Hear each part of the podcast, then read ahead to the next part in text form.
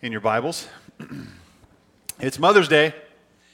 You know, I've, uh, I've started, I've never done a Mother Day, Mother's Day sermon. Of course, I started filling the pulpit last week. And my second week, it's Mother's Day. So, it, you know, I, am thinking through well, what, what's good to say to a mom and what, what, how do we tribute a mom and, and really make it something special?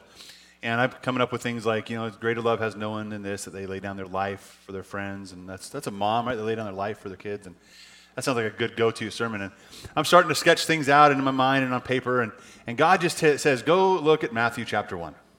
Like, okay, I'll, I'll go. I, I went to Matthew 1. And Matthew 1, verses 1 through 16, it's the genealogy of Jesus.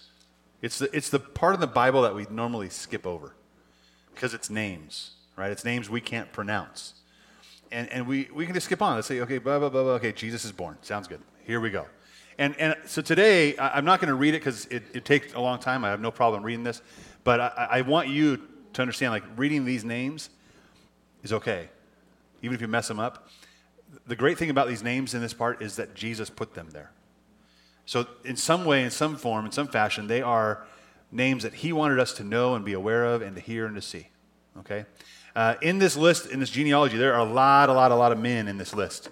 But there are five women listed. And that's not typical, especially in this day and age, or in that day and age, when this was written. W- women were, were second rate citizens. They weren't considered equals, they weren't considered um, to, to have any rights in this way. So when, when God included them in this list, there was something about that. So today I'm calling them our fantastic five. There's five women we're going to look at today. And, and, five women who were moms, who ultimately were a part of the, of the legacy and, and lineage and genealogy of Jesus. So we're going to look at their stories and see how they might encourage us and influence us and, and maybe even compare with some of our stories, or if you're a mom, your story, or if you have a mom, your mom's story, right? And we all have a mom or had a mom. So today we're going to look at some of those things. Um, I'm excited about it. I, I, this is totally God. I, I was questioning him later on. I'm like, God, do you really want me to talk about the genealogy and, and you want to talk, talk about Rahab today as a fantastic mom? Like, okay, let's it was one of those questionable times, but I think God is going to do something amazing through this. So let's get prayed up and we'll look at, uh, look at these scriptures. God, you, you're a great God, and we thank you for, we thank you for Jesus. Uh, that's what we're all about. That's what uh, we ought to be all about, is worshiping Jesus, giving honor to him, giving glory to him. God, today as we look at this list of names, names that we would seemingly usually skip over, God, I pray that you would impress upon our heart the depth of their stories, the depth of your story as it intersected theirs for your glory. Speak to our hearts today, and we pray in Jesus' name. Amen. So turn over to Matthew 1, and uh, I'm going to read uh, some of these verses to you, and then we'll, we'll start looking at them. So uh, starting in verse 3, it says, Judah fathered Perez and Zerah by Tamar. So Tamar is our first woman on the list on, in verse 3. Uh, and then goes down to verse 5. Salmon fathered Boaz by Rahab. So Rahab is our second woman on the list, second mom. Uh, the third one continues going on. It says by Rahab. Then Boaz fathered Obed by Ruth. So Ruth is our third woman. Uh, and and uh, Obed fathered Jesse, and Jesse fathered King David. And the last part of verse 6 then David fathered Solomon by Uriah's wife, who was Bathsheba. Okay, that's number four. And finally, jumping down to 16, it says, And Jacob fathered Joseph, the husband of Mary, who gave birth to Jesus, who is called the Messiah. So we have this lineage here, and, and we need to not lose sight over, over the end here of what happened. We, we, we're going to have some varied stories that I share today, some, some shady stories that we share today. But ultimately, what we see is that these women were part of the line of Jesus Christ. And that without them and their story, God's, God's glory couldn't, be, could have, couldn't have been revealed to us, that his legacy wouldn't have endured. See, God's legacy works through our garbage. All right, so let's look at these five women a little more in depth. Uh, we're going to see the first mom's story is Tamar, and uh, what we can learn about that, number one, is that God begins a legacy. God begins a legacy. There we have Tamar. We just read that. And we'll, we'll uh, come to this verse in a minute. Here's Tamar's story. Tamar was married, and uh, her husband uh, died. They, they didn't have, have any children. He died. And then in that, in that day, uh, the family's responsibility was to take care of the widow. Right? That if there was a brother that had not been married yet, that brother was to take over the responsibility for that, that woman and make, make her his wife and give her children and have a, have a legacy, right? Have a family and, and provide for her. So the father in law, Judah, in this story, um, says, says to his next, next son, Your turn. You go take care of uh, this woman. And uh, he goes and doesn't really commit and doesn't want to. And uh, God kills him. So now there's two boys dead. And we have Tamar, who's still a widow. And he has one more son. And that son is not old enough to marry yet, so not quite of age. And what Judah says is, "Go, you go be a widow. Just go, go mourn and be a widow, and on your own for a little while. And, and when he when he comes of age, we'll we'll make sure that he takes you as his wife, and uh, he provides for you and, and, takes care of you. So that's that's kind of where the story left off. She was she was faithful. She was just you know bad circumstances, uh, widowed, and and then waiting for what what God would would have for her. And then it says, after a long time, this is in Genesis 38 12. After a long time, uh, Judah's wife, the daughter of Shua, died. When Judah w- uh, had finished mourning, he and his friend Hirah, uh, the Adullamite, went up to Timnah to the sheep shearers. Tamar was told, Your father in law is going up to Timnah to shear, the, shear his sheep. So she took off her widow's clothes, veiled her face, covered herself, and sat at the entrance of an, uh, Enaim, which is on the way to Timnah. For she saw that though Shelah, this is the son, had grown up, she had not been given to him as a wife. So she, she orchestrates this thing, says, You know what? I'm going to take matters into my own hands. They have not provided for me. I'm, I'm, I'm in need. And she decides to take off the widow clothes and she dresses up as a prostitute. And she goes and sits outside the city and, and waits and, and veils her face so he doesn't know who she is. And, and, and can I say it? In God's providence, he approaches her, propositions her, they strike a deal, they have sex, and she becomes pregnant. In the middle of this deal, there was a deal for a goat, and uh, because it wasn't there, she said, I'll take your ring and your staff in the meantime and uh, hold on to that until you, you, you pay up. And, and, there was a whole plan. She had a plan for this. She wanted to make sure that when she took the veil off eventually, when she uh, revealed who she really was, that he understood that she was now part of that family and that he had a responsibility in that whole in that whole thing. And, and it was interesting because we, we put a lot of shame on Tamar, saying, "Well, man, she dressed up like a prostitute and she's she's trying to trying to get pregnant in, in shady means." Well, yeah, yeah, you're, you're probably right. Do we have shady stories? Do we have shady backgrounds? Yeah, all of us do. There's some muddy waters there. But God was able to providentially work through that for his glory. And, and the children, the twins they had, the ch- Perez was one of, the, one of the twins, is part of the line of Jesus. And here's what Judah says about Tamar. Judah recognized when she sent the staff in the, in the ring and said, Here, here's, this is me. This is your stuff. He recognized them and said, She is more right than I, since I did not give her to my son Shelah, and he did not know her intimately again. So there's this, this understanding, this acknowledgement from Judah saying, She's right. I was totally in the wrong here. She was right. A baby is born, two babies are born, but a baby is born that, that is in the line of Jesus. See, God begins a legacy. God begins a legacy in all our stories. In your mom's story, if you're a mom in your story, and if you're, you're a child of a mom, right, all of us in our story, God begins a legacy. There's a legacy at work there. Whether there's shame or whether there's not shame, God begins a legacy, and it's, it's He who gets the glory, and we are to let God show up. Our second story, uh, we see another mom in the second story, and this is what we see uh, happen here. Number two, God redeems what is muddy. God redeems what is muddy. Who's our mom? Rahab. Who's Rahab? Rahab did not pretend to be a prostitute and dress up.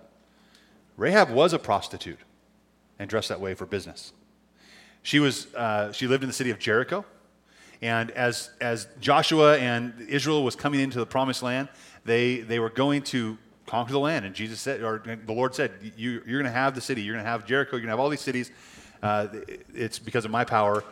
This is your land, the promised land. So they come into the land, and, and Rahab is a prostitute, works in the city of Jericho. Um, of course, stories and rumors are being told about this great army, what they're accomplishing, how they're, how they're defeating so many people. Uh, she's getting a little nervous. The city is all nervous, and, and we, see, we see some crazy stuff happen, and we'll read in a minute about even their courage of the city and the strength of the city because of what God is doing. So, some spies go into the city. They want to check it out, say, what are we up against? What do we need to be aware of? And are we, are we ready to go? And while they're there, they meet Rahab, and Rahab uh, agrees to, to harbor these spies.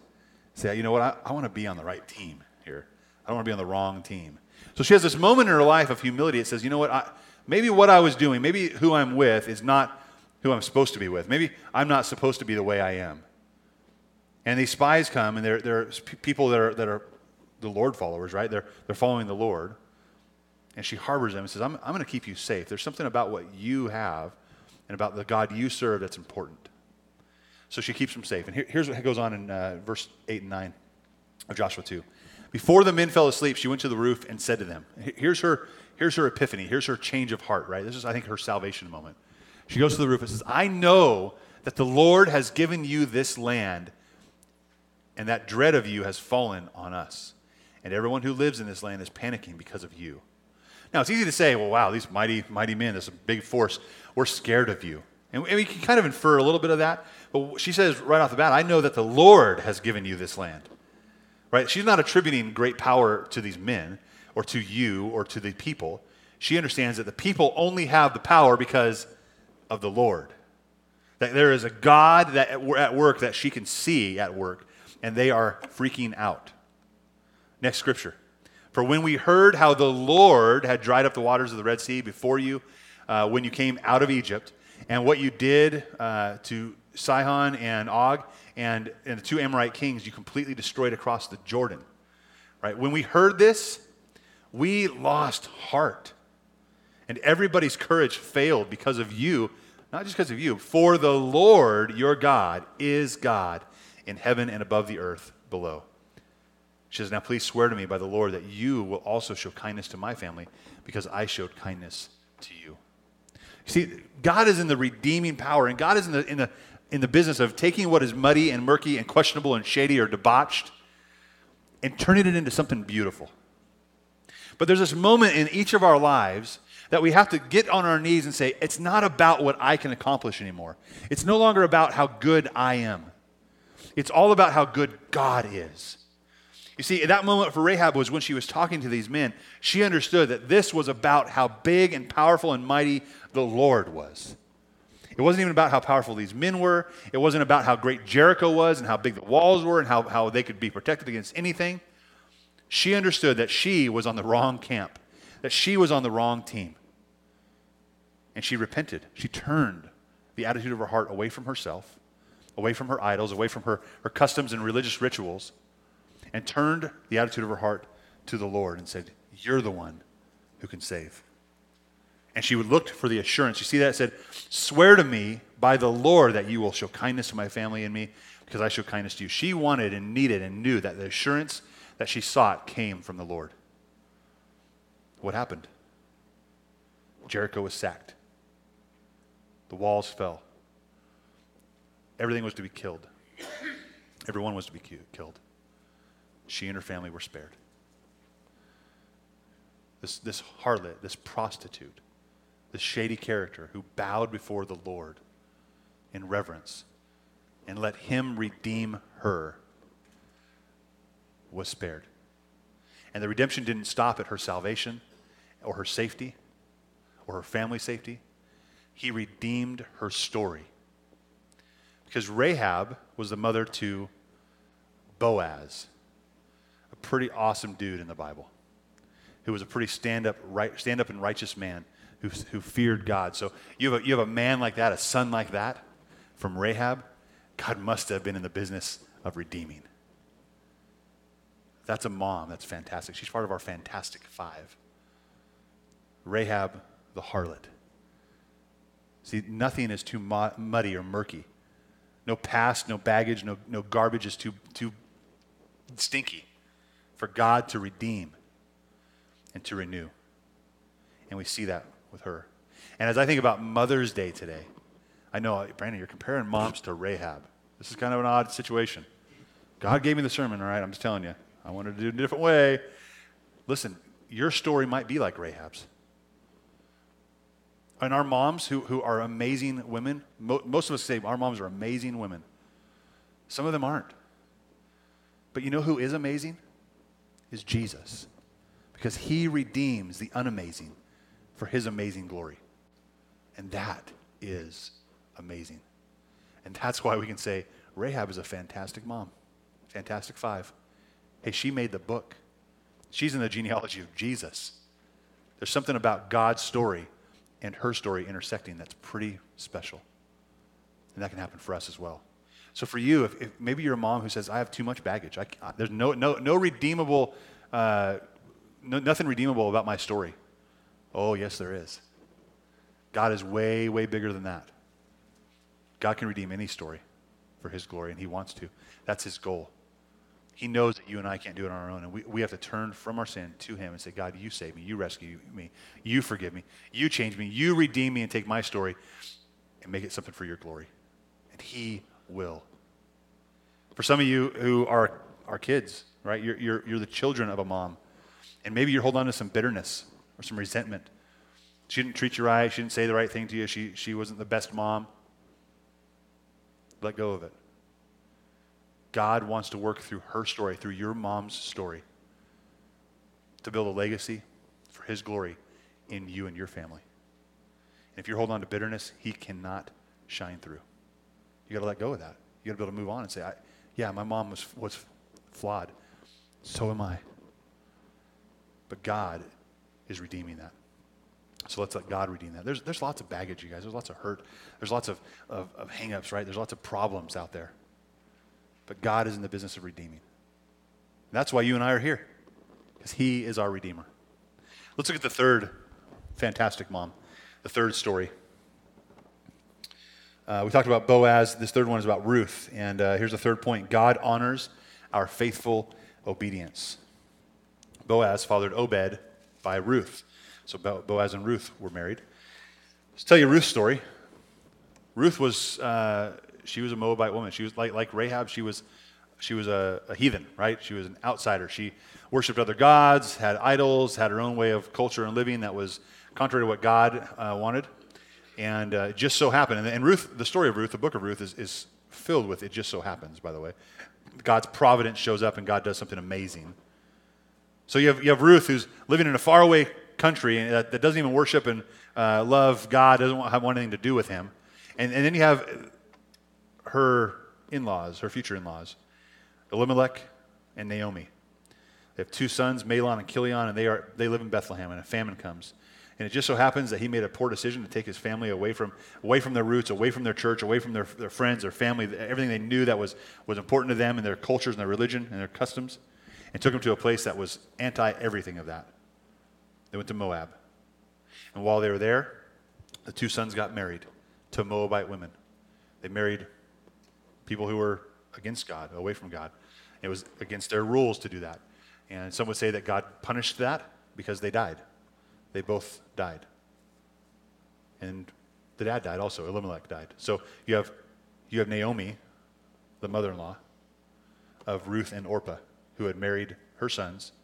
And they were Moabite women, right, from the other side of the tracks. Now what?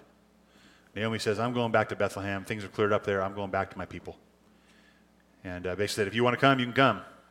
Orpah and Ruth kind of consider it. Orpah says, nope, I'm staying here. I want to be about my family and my business. My parents are here. My customs are here. What I know is here. Ruth's like, uh-uh, I'm not leaving you. I'm leaving, I'm leaving behind all of that for you and for your God.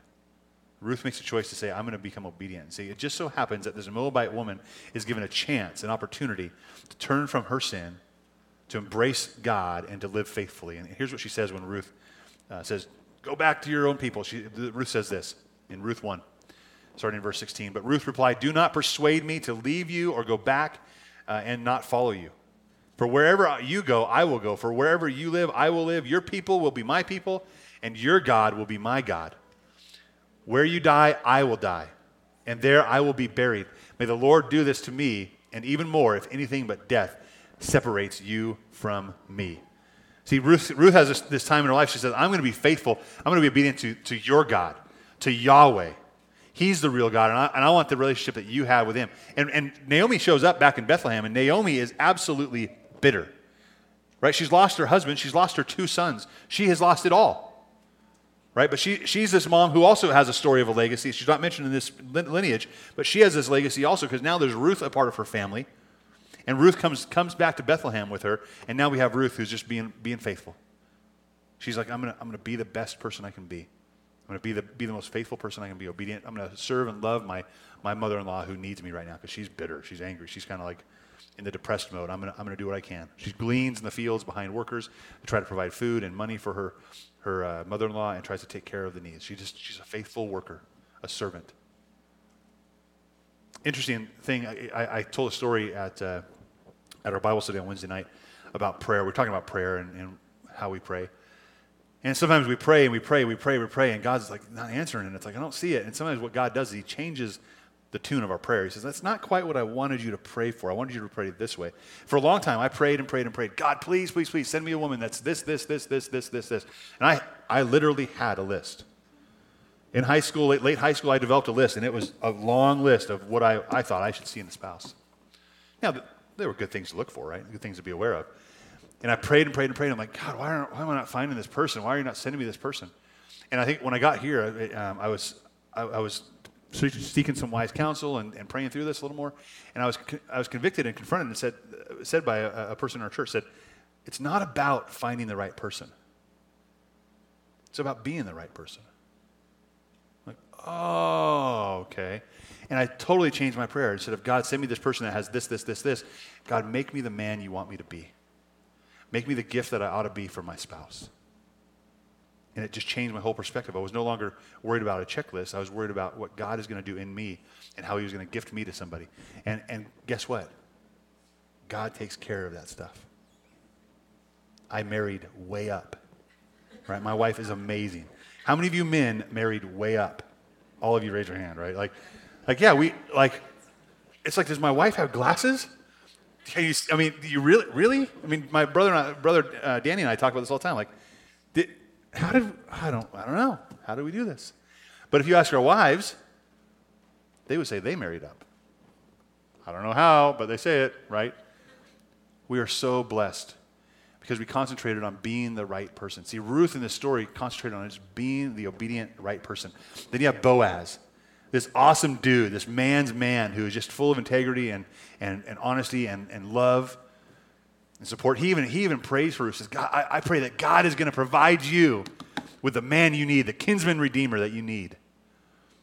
Just so happens, God answered his prayer with himself. God said, Boaz, you're, you're the man that she needs. And he, what? And then he, he puts two and two together. He's like, yes, this is what needs to happen. This is what's going to work. And they, they have a marriage that, that lasts and endures and a relationship that is blessed with a child and, and, and a relationship that, that was honoring to God. And then that bitterness, that bitter lady, Naomi, said, call me, call me Mara again. Uh, or call me, call me Naomi again, not Mara. Because God's blessed me. God's blessed me. And she was happy because of that. So you have this, this woman, Ruth, of the Fantastic Five, who was a faithful and obedient servant. And we see that God honors our obedience. See, God honored, honored me when I started praying in different ways, saying, God, please just make me who I want to, who you want me to be. God said, Here you go. I'm going to honor you with that. And I'm going to, I'm going to bring you more than you could even imagine. And for Ruth, she said, I'm just going to live how God wants me to live and be who God wants me to be. And God honored that. And God brought Boaz in. And I think that Boaz was not only a gift to Ruth, but Ruth was a gift to Boaz in both their, in their sight. And out of that union is born Obed of the line of Jesus. You see, God is at work in honoring our faithfulness as well. Some of our moms have been wonderfully faithful, and you can see the blessed life they have and, and how God has been blessing and blessing and blessing and providing for His glory. We can honor moms that are there as well. Same as we can honor Ruth in this story. Our fourth mom, in our next story, we see that uh, in this mom's story, number four, God's grace brings newness and hope. God's grace brings newness and hope. So we have a faithful mom right before, and now we have another mom that needs some grace, needs some hope. It's a story of Uriah's wife, right? Bathsheba. The story here it was spring when kings went to war. And the king's army was all at war, and the king was not at war. He was at home, lounging around, playing Xbox, kicking back, eating meat, not at war. He notices Bathsheba on a, on a rooftop bathing, notices her beauty, and says, You know what? I want that. Brings her into, her, into his chamber and has sex with her. She gets pregnant. Now, And we, we tend to have a lot of shame we sometimes put on Bathsheba. And people say, well, yeah, Bathsheba, she was up na- naked bathing on the, ba- on the top roof, you know, and okay. But listen, David is King David. He, he has power and authority. He is the, the, the most powerful man in the world. And when he summoned Bathsheba, there was no consent that had to be given. She did what the king told her to do. And I, be, I do believe that there was no, no willingness there on, on Bathsheba's part, that, that she didn't want to break her marriage covenant with her husband, but that David took advantage of that situation. So there's a, there's a, someone takes advantage of the situation, David does, takes advantage of the situation. Bathsheba is, is broken over this. She's pregnant. Then David tries to cover it up, say, well, let, let's bring her husband back home. And, and, he, and he's such a stand up guy, he sleeps on the doormat, so he doesn't even go in. David's hoping that he would go in, they, would have sex, and then, then that, would, that baby would be theirs, right? Not mine. He sleeps on the doormat. Says, I'm not going in there. I'm, I'm honorable. I'm, I'm in on the battle lines. He goes back out, and David's like, I, I got to kill him now. He sends him to the front lines, and he's dead. Uriah dies. So Bathsheba has lost her husband right? There's judgment that comes upon uh, David's choice, and Bathsheba loses the baby. And, and this mourning happens, and then there's this, this grace that enters into. This grace interrupts their story. I, I want to I wanna show you a scripture here in uh, 2 Samuel 11, starting in verse 26. It says, When Uriah's wife heard that her husband had died, she mourned for him. So it wasn't like this choice of like, I really wish I didn't have a husband so I could have King David. No, he died and she mourned for him. And when the time of mourning had ended, David had brought her to his house. She became his wife and bore him a son. However, the Lord considered what David had done to be evil. Right? It doesn't even mention Bathsheba there, what David and Bathsheba did. What David had done was evil. But there was this time of grace that, that interrupted the story. She's lost a baby, she's lost a husband. David understands the depth of his sin. There's a point where David understands and is confronted with a sin, and David repents of a sin is mourning his sin, is grieving his sin in, in such a deep way. You see that in Psalm 51, where he just deeply, deeply repents. And God's grace in repentance, he, he, God, God can heal through that. When people turn from their sin and say, I, I, want, I want what God wants now. And, God, and David was what? A man after God's own heart.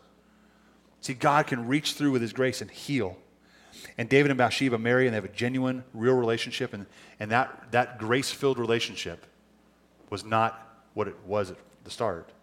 But that grace filled relationship produces a son, Solomon, who is potentially the wisest man who ever lived and probably the richest man who ever lived. We have books of the Bible that are written by him and, and about him. And Solomon is part of the line of Jesus. So sometimes God's grace needs to invade our story. Sometimes God's grace invades our mom's story and heals, heals a, a wound, heals a, a sin, and God's grace is able to, to move forward with his story for his glory. It's a tribute to a mom. Finally, the final story we see is Mary, mother of Jesus. In this story, number five, we see God uses us when we exhibit courage and faith. God uses us when we exhibit courage and faith. And here is the verse Matthew chapter 116. Jacob fathered Joseph. Joseph, uh, the husband of Mary, uh, gave, gave, birth to Jesus, who is called the Messiah. Right? Kind of a big deal. Mary is this junior high girl, like 13 or 14 years old. She's grown up in the traditions uh, of, of Judaism. She embraces it. She loves it. She recites it. She, she loves the Lord. She wants to be in step with the Lord all the time. Pretty awesome for a 13 year old, right? 14 year old. And, and there's this courage that she exhibits in her life. An angel comes to her and, and says, You're going to be with child, right? You're going to have, you're going to have the Messiah. And what's born of you is not of, of human, it's, it's of God. How will this be? Because I'm, I'm a virgin, right? She's like, I, am a virgin. I, I'm waiting for my husband. Oh, no, I know. You'll still be a virgin. Wait, what? And she has the courage and says this in Luke 138 I am the Lord's servant or slave. Said Mary, May it be done to me according to your word. Then the angel left her. This 13 or 14 year old girl has this courage and says, I am the Lord's servant. I'll do whatever he wants me to do. And, and she had to be weighing in her mind, what's my mom going to think? What's my dad going to think? What are my friends going to think? What's my family going to think? What's my town going to think? What's Joseph going to think? The guy I'm, I'm engaged to. Think of the courage she had to have even approaching Joseph and saying, uh, Joseph, I have something to tell you. Yeah, I'm pregnant. Yeah, no, I didn't have sex with anybody else. I didn't cheat on you. This is from God. Think of the courage that she had to have, the faithfulness to her Lord that she exhibited. And see, God can use us, use our stories of courage and faithfulness. God wants to use that. God, God's waiting to use that in our lives, that we can, we can exhibit the courage and faith that Mary had and say, God, use me however you want to use me. I want my story to be your story at the end. And see, that's the tribute to moms. We ought to have, we, we, ought to, we ought to tribute moms and tribute, tribute stories that line up and say, my story was garbage. My story was, was horrible. My, sta- my story was shady or debauched or, or it was muddy, but God, but God redeemed. But God showed up. But God's grace showed up. And, and God's grace is sufficient for me. And that, that God's story prevailed. And if God's story prevails, it's a win, it's a victory because his glory prevails. So for some of you, there's, I think there's the what now question. On Mother's Day, what now? Well, some of you are moms, and your story feels like it's too shady to count.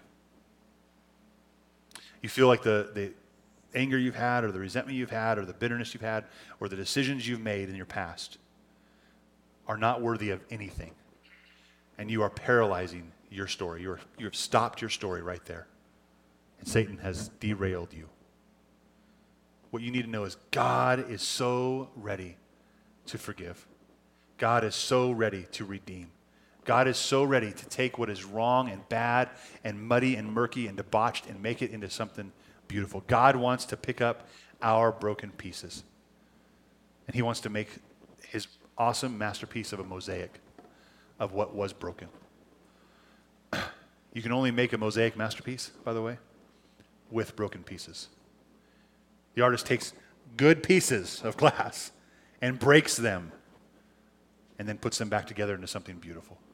And that's what we are. That's what our story is. So if you're a mom that's stuck there, stop being stuck. Let God redeem your story. Let God change your heart. Nothing better than God's, God's story intersecting with our story for His glory. Maybe you're a child of a mom. That makes all of us, by the way. We all came from a mom. Whether she's with us or not, whether she was good or not, it doesn't matter. Maybe you're a child of a mom, and, and maybe that, that you maybe you're carrying resentment, maybe you're carrying anger, maybe you're carrying some some bitterness that says, I, I, I don't want anything to do with my mom's story. I don't want her story to shine at all. Listen, your butt is in that seat today because of some legacy that went before you. And that's the truth. Whether your mom was horrible or not, God's legacy, God's story is still being written. And you are a living testimony of that here today. And you need to forgive your mom. You need to let go of the anger. You need to let go of the resentment. And you need to let God restore maybe a relationship, but for sure, a legacy and his story. Because now it's your turn to be used. Now it's your turn to be redeemed. It's your turn for a life full of grace. I want to leave you this last verse in Hebrews. Chapter 12, it says, Therefore, since we are surrounded by such a large crowd of witnesses, or, or the Fantastic Five, right? And all the other ones, and our moms as well, let us lay aside every weight and the sin that so easily ensnares us, and run the race with endurance that lies before us, keeping our eyes on Jesus, the source and perfecter of our faith, or the author and perfecter of our story, right? He's the author, He's the perfecter of our story. It's His story, meeting our story for His glory. For who the joy that laid before Him endured the cross and despised the shame. He despised the shame the shame that you feel, the shame that maybe be in your mom's life, he despised that shame and sat down at the right hand of God's throne. Consider him who endured such hostility from sinners against himself, so that you don't grow weary or lose heart. He despised the shame. We don't have to grow weary or lose heart. He's redeeming. And as we look at those moms today in, in Scripture, they're fantastic because God's story prevailed, God's grace prevailed. And whatever our story is, whatever our mom's story is, God's grace is ready to prevail there as well. And we should be thankful for our mom's story. And we should be thankful for what God has done and is uh, yet to do in our lives. Amen. Would you stand with me and pray?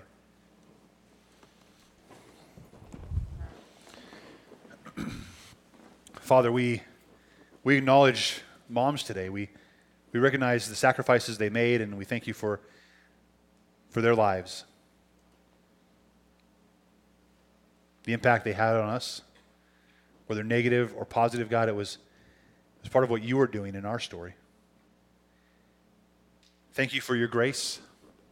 Thank you for your redemption. Thank you that you are the one who, who triumphs in the midst of all of those negative things. And you're the one who triumphs in the midst of all the positive things. We want to be used by you. We want to tribute our moms well by living a life that shows and shines and points to Jesus. It's in his good name we pray. Amen.